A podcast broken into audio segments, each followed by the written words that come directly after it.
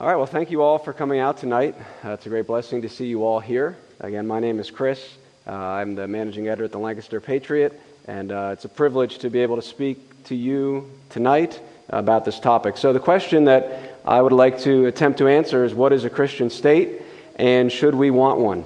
And I will seek to answer both of those questions in the brief time I have. It's brief time, so uh, this is a big topic. I'll do my best to, to lay out a foundation here. The first thing that we need to understand in order to understand what a Christian state is, is to understand the Christian worldview. Right? We need to know what is the Christian worldview if we're even going to talk about the idea of, of government or the state. And there has been nothing else in human history that has brought about more good than the proper application of the Christian worldview. In fact, the very concept of goodness itself only exists because God is the standard of goodness. Remove the Christian worldview with its transcendent standard of right and wrong, and there is no logical reason why people should not lie or steal or rape or murder. Abandon God's law, and there is no ultimate standard when it comes to justice and righteousness and equity. And so, if we are to understand the Christian worldview at all, the first thing we must understand is the gospel of Jesus Christ. A Christian state, in any sense of the word, is an impossibility without the gospel of Jesus Christ. For it is the gospel that will be victorious in changing this world and establishing just and righteous societies. A Christian state will not be formed by a small group of people or a large group of people using violence to force others to believe as if that were even possible.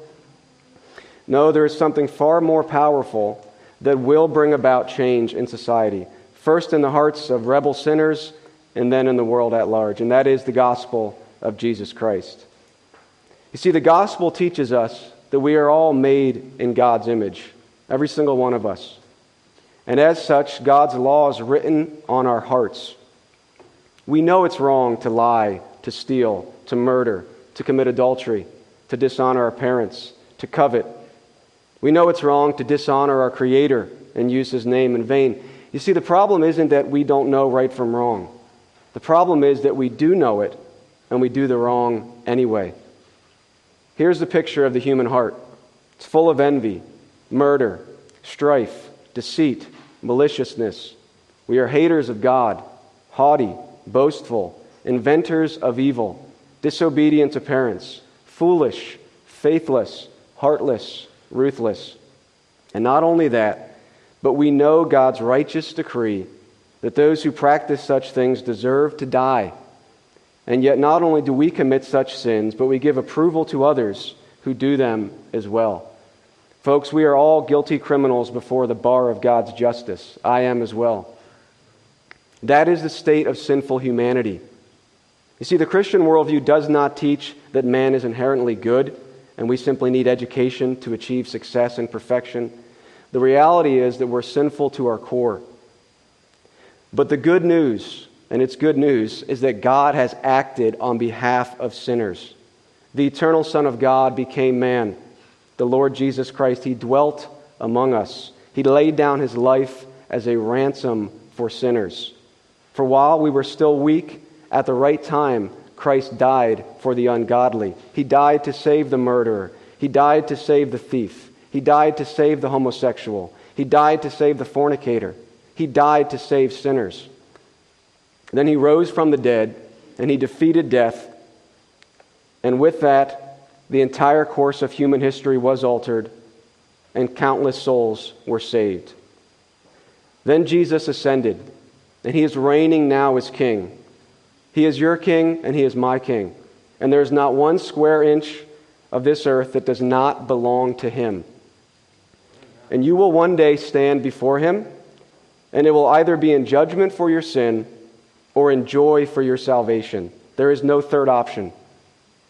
So the call is this turn from your sin and trust in Christ. Bow the knee to him. He offers you, even this day, forgiveness for all your sins that you've committed against Him. You need not be enslaved to your sin. There is freedom and hope in Christ. But if you will not repent and believe, if you spurn the gospel offer, Know with certainty that you will face the wrath of a holy God and a good God and a just God on Judgment Day. People may mock at that now, but I assure you they will not on that day. And it is this message, this good news, that is the power of God unto salvation. It has changed many a wicked heart. It's changed my heart. It's transformed haters of God into lovers of righteousness, and it can save you tonight if you don't know the Lord. It has led men and women to seek to establish justice on this earth in accord with God's word. Indeed, the greatest blessings that have been enjoyed in Western civilization, the rise of hospitals and orphanages, the advance of literacy and education, the abolishment of the slave trade, the formation of just civil governments, can all be traced back to that empty tomb. Because Christ is risen, the gospel has changed the world. And until hearts and minds are changed by the preaching of this gospel and the work of the Holy Spirit, our society will continue to fall farther and farther into darkness. Unless a people are set free from sin, they will not embrace the Christian worldview because they do not embrace Christ. If you do not love Christ and his law, you will not love a society that wants to honor him and his law. It's as simple as that. But you ought to. To the question of if everyone should believe in Christ, the answer is an emphatic yes. God commands all men everywhere to repent because he has fixed a day on which he will judge the world in righteousness. Now, given that all people are required to obey Christ because he is the ruler of the kings of the earth, it follows then that everyone is required to obey him, including civil rulers, including civil rulers. Which leads us to our question tonight Should we want a Christian state? Now, by this, do we simply mean a state where everyone is Christian? That is not what I mean by the phrase, but we certainly should want that. We should want everyone to know the Lord, to be freed from the bondage of sin, and to experience forgiveness in Christ. But when I use the phrase a Christian state, I'm referring to a state wherein the government of that state is based on the biblical worldview. A genuine Christian state is one wherein Christ is acknowledged as Lord and the government functions in accord with God's law word. That is what I mean by a Christian state. What I do not mean is a situation wherein the church rules the state. That's known as papalism. Nor do I mean a situation where the state controls the church. That's Erastianism. I mean a situation wherein the government does what God has authorized it to do punish evildoers as defined by God's word. Now, our culture has come to view government as only civil government when we use the word government. But the correct understanding of government begins with self government, family government, church government, and then civil government. If we all governed ourselves, if everyone in this society, in this state, in this nation, in the world governed themselves according to God's law, we would have no need of civil government. You see, the civil government cannot and should not attempt to force people to believe in Christianity. That is not its function. The civil government cannot do that, it cannot force belief. But the civil government is responsible for punishing evildoers in society. See, Romans 13 teaches us that the civil ruler is an avenger who carries out God's wrath on the wrongdoer. Romans 13, verse 4. Now, not all sin is to be punished by the state, but some is, and those distinctions are made within Scripture itself. Now, everyone, perhaps you know, with the exception of anarchists, will agree that government has a duty and an obligation to punish evil in society. This is not a new idea that I'm saying. The question is not if government will do this. The question is not if government will punish evil. The question is what standard will the government use to determine what is evil? Will it use God's eternal moral law as their standard, or will it be man's changing fancies that determines what is evil in society? If it is humanistic law, then we should not be surprised when the state punishes you for calling a man a man or for refusing to allow your child to go along with sexual sin. Because humanistic law can change in an instant. You see, the Christian worldview provides the only basis for a transcendent law that tells us right from wrong. God's moral law tells us what it means to love God and love neighbor. God's law also tells us how to prosper in the world. His law is a reflection of His goodness, in that those who walk in His law are blessed. We know this. Abandon God's law for marriage, and your family will crumble. I'm sure many of you have experienced that in your own lives, people you know.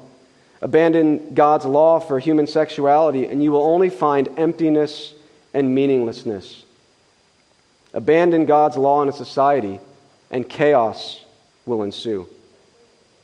You see, our culture has become woefully and willfully ignorant of the history of our nation and the place that God's law played in it. William Penn is a classic case in point. Now, Penn is heralded as the great proponent of religious freedom. And in many ways, he was, but not in the way that some think. What did Penn believe about the state and Christianity? Because if we understand this, we will better understand why several decades after his death in 1776, when the original Constitution of Pennsylvania was signed, it retained a Christian worldview, at least in large part. That they wanted their magistrates to believe that the Bible is the Word of God.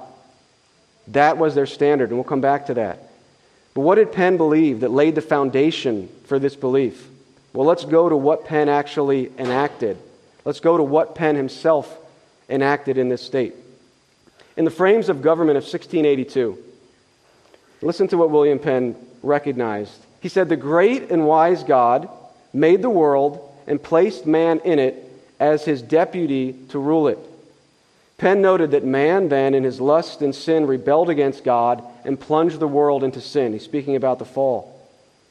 And then Penn says this He says that because of sin in the world, such as would not live conformable to the holy law within.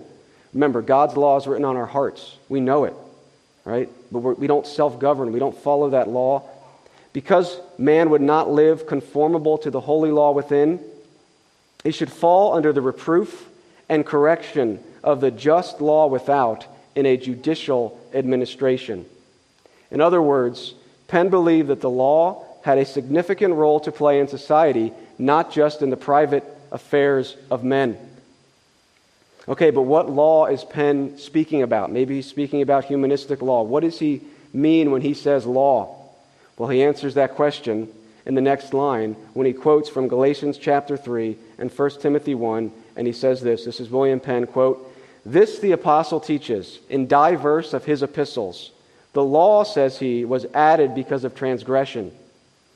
In another place, knowing that the law was not made for the righteous man, but for the disobedient and ungodly, for sinners, for unholy and profane, for murderers, for whoremongers, for them that defile themselves with mankind, and for men stealers, for liars, for perjured persons, etc. When Penn referred to the law, he meant nothing less than God's law revealed in Scripture. You can disagree with him, you can hate it, but you can't deny it, nor can you ignore its influence on history. Yes, Penn wanted people to be free to worship the one true God as their conscience dictated. That is Christian liberty. But he did not mean by that liberty that people were free to reject biblical law. That is not Christian liberty.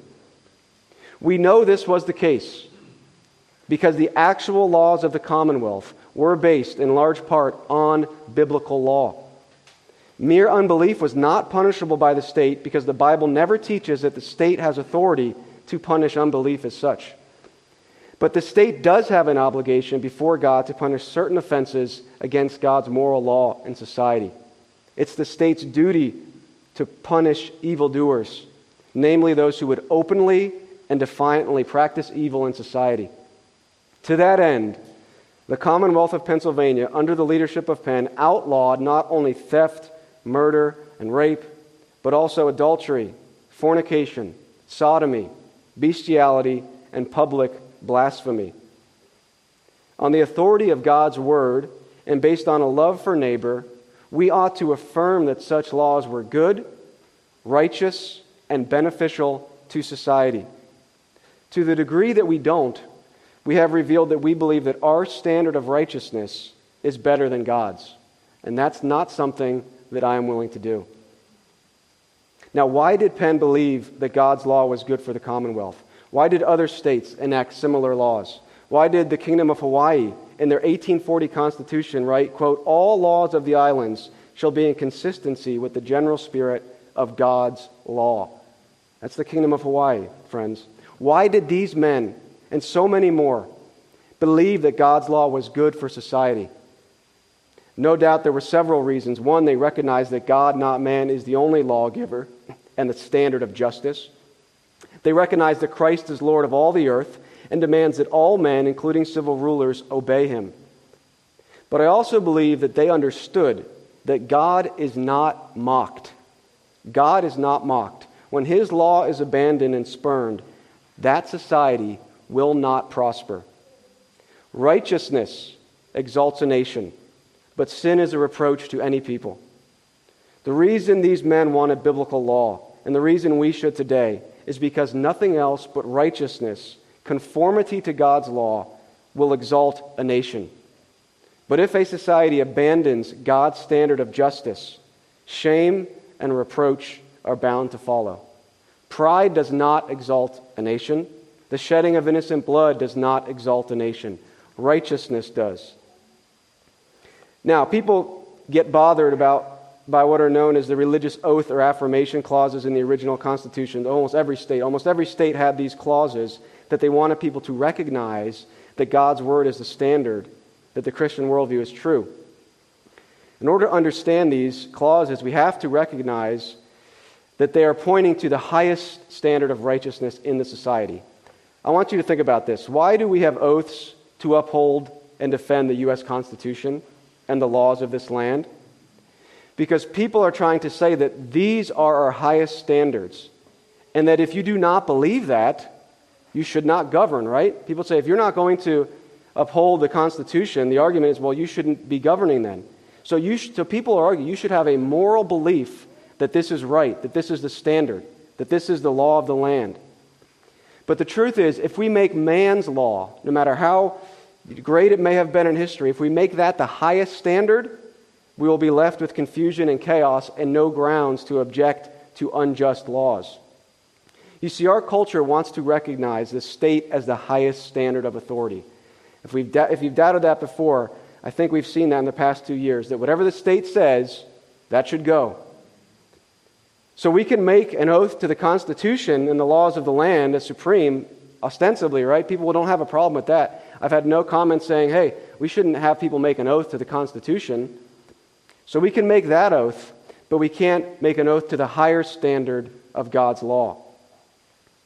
Now, my challenge is for all those who would reject God's law as the highest standard. By what basis, then, can someone who took an oath to submit to the laws of this land reject any unjust law. If your highest standard is the Constitution and the laws of this land, what do you do when those laws go against God's law? You see, the oath, the oath or affirmation that God's word is supreme. Look at the 1776 Constitution to acknowledge that the Old and New Testament were given by divine inspiration, that that is the standard. That is the standard of righteousness.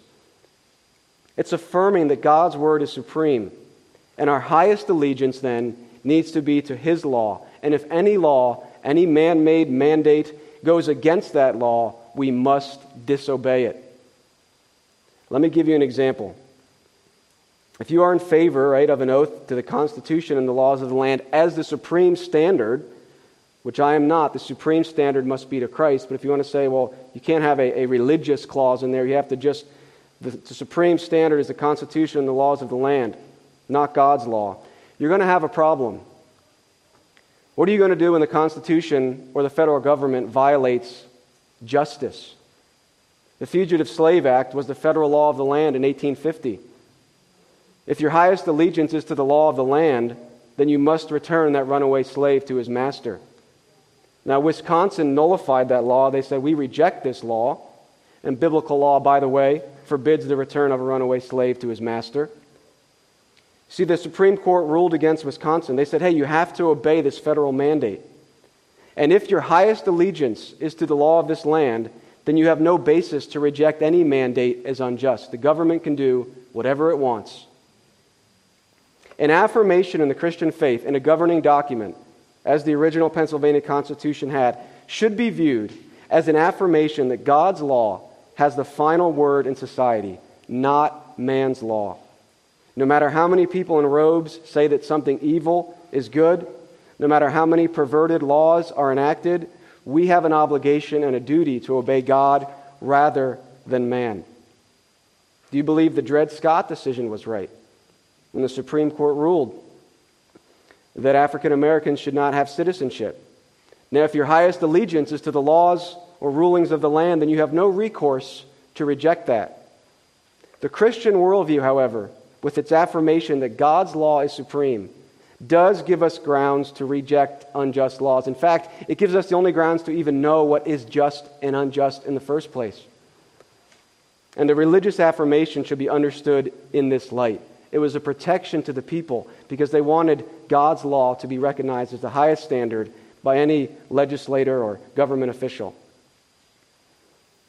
Now, if you have no problem with the oaths or affirmations that the Constitution should be the highest authority, then you are also promoting a religious affirmation. For you are saying that all people ought to. That's a moral obligation. If you're saying all people ought to make that oath or affirmation to the Constitution, you're making a religious claim, and you're saying that this is the highest standard in the land. Much more could be said on that. You see, the law serves as a restraining influence in society. It cannot save us, but it is a blessing. The Bible says that because the sentence against an evil deed is not executed speedily, the heart of the children of man is fully set to do evil. Look around our nation today. The sentence against an evil deed is not only not executed speedily, it is often not executed at all. Abortion is staining our land with the innocent blood of millions. God's law says, You shall do no murder. And yet that law is not enforced in our land, at least not when it comes to babies. And the Holocaust of abortion, and yes, it is a Holocaust, it is a destruction or slaughter on a mass scale. It's destroying our nation. And I believe the widespread immorality and perverseness in our nation is a direct result of God judging us by giving our nation over to sin. All in the name of what? Love? Freedom? Choice? No, this is bondage to sin. For if we will not be ruled by God's law, we will be ruled by sin. God's law against fornication and adultery is no longer enforced in our land. Has that brought blessing? It has not. Sexual sin, unchastity, and marital unfaithfulness have skyrocketed. More kids than ever are growing up without fathers, as we, have taught people that there's no consequence to sex. Our culture is awash in pornography. And this is supposed to be better than God's law? I think not. God's law against sodomy is not enforced in our land. When it was, the sexual practices of perverts was far less common and far less public because there were consequences for it. God's law protected society from the damaging influence of open immorality and perversion. And it protected those who would be given over to that sin. It is not loving to remove those laws. It is not loving to the people who are tempted to sin in that way. And it's not loving for those who would then be exposed to that, especially children. It's not loving because it has led society to a place where children now are confronted with sexual sin nearly everywhere they turn. If we love people, we, would, we will call for God's law because we do, not people, we do not want people to dive headlong into sin. And what we see now, this is supposed to be better than God's law, the open celebration of perversion. It's not. When God's law is rejected, a society will inevitably embrace murder, infanticide, sexual sin, fornication, and adultery. Look around and ask yourself have those things given us a beautiful society? A society where husbands cheat on their wives, where pornography is the nation's pastime, where children are encouraged to mutilate their bodies and suppress puberty, where womanhood is degraded by men dressing up like prostitutes and dancing for kids. I'm sorry, that's the reality. It is not a beautiful society, and it is not a loving society. If you cannot see that, you have been blinded by your sin, and I plead with you to turn to Christ that your eyes may be open. There is freedom in Christ, there is freedom from sin. But those who are lost in their sin, they will not want a Christian state. I understand that. I know that if you love your sin and you will not abandon it, you, you will not want a Christian state. But you should. You should want one. You should want it because if our nation had retained biblical law, the restraining power of the law would have kept many from diving headlong into sin and perversion to the destruction of their souls. It may even have restrained you just enough, perhaps, so that you would not have hardened your heart to the point where now you're unwilling to even hear the gospel and leave your sins. Yes, even those who are opposed to God's law should want a Christian state for the good of their neighbor and the benefit of their own soul. You should want it. You should. I'm not saying you do, but I'm saying you should. We do not want a Christian state because we hate those who reject Christ. No, we want a Christian state because we love them and know that any society that abandons Christ's law will be given over to immorality, pain, suffering, tyranny, and death. We do not want a Christian state because we want all non Christians to be removed from the land. We want a Christian state because we want all people, Christians and non Christians, to live under God's good, just, and holy law. For there shall be one law one standard of righteousness, God's moral law, applied in society as the Bible directs. The wages of sin is death. That is true in the eternal sense for the sinner.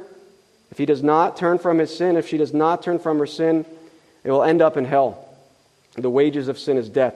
But it is also true for societies. A society that embraces sin God will bring about the death and destruction of that society. The wages of sin is death. Study the history of nations that have been given over to immorality, to infanticide, to sodomy. It does not end well for those nations. We do not want that for our neighbors, Christians or non Christians, and we do not want that for our children. The Christian message is that there is a better way. Jesus not only came to save sinners from the bondage of their own lust and greed and the adultery and murder in their hearts, but he also came to establish the kingdom of God on earth.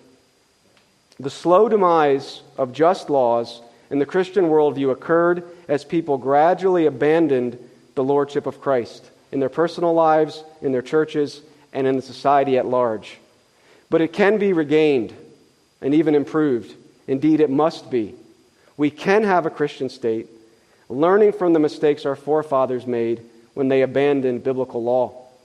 In fact, there should be no doubt that it will happen. Christ will bring forth justice to the nations. He will judge the peoples with equity and guide the nations upon earth. All the ends of the earth will fear him. The question is this Will we be faithful to carry out the task here as Christ's kingdom advances on earth? And my appeal to Christians is that we must once again return to the unapologetic proclamation of the gospel and the full orbed teaching of the Christian worldview, including what God demands of the civil government. Then, and only then, will the people at large, influenced by the Holy Spirit and the preaching of the word, be moved to freely desire a society wherein the laws are just and good and holy.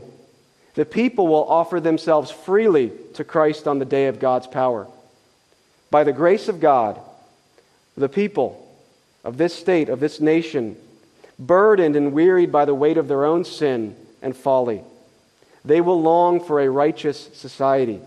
They will desire a righteous state because they have come to see what sin has given them ruin and desolation. And they will want a Christian state and they will be right to do so. Until then, we must keep proclaiming that Christ, not man, is king. Joel Saint will now address the fact that we do not have the option of a religious or non religious state. The question is which religion?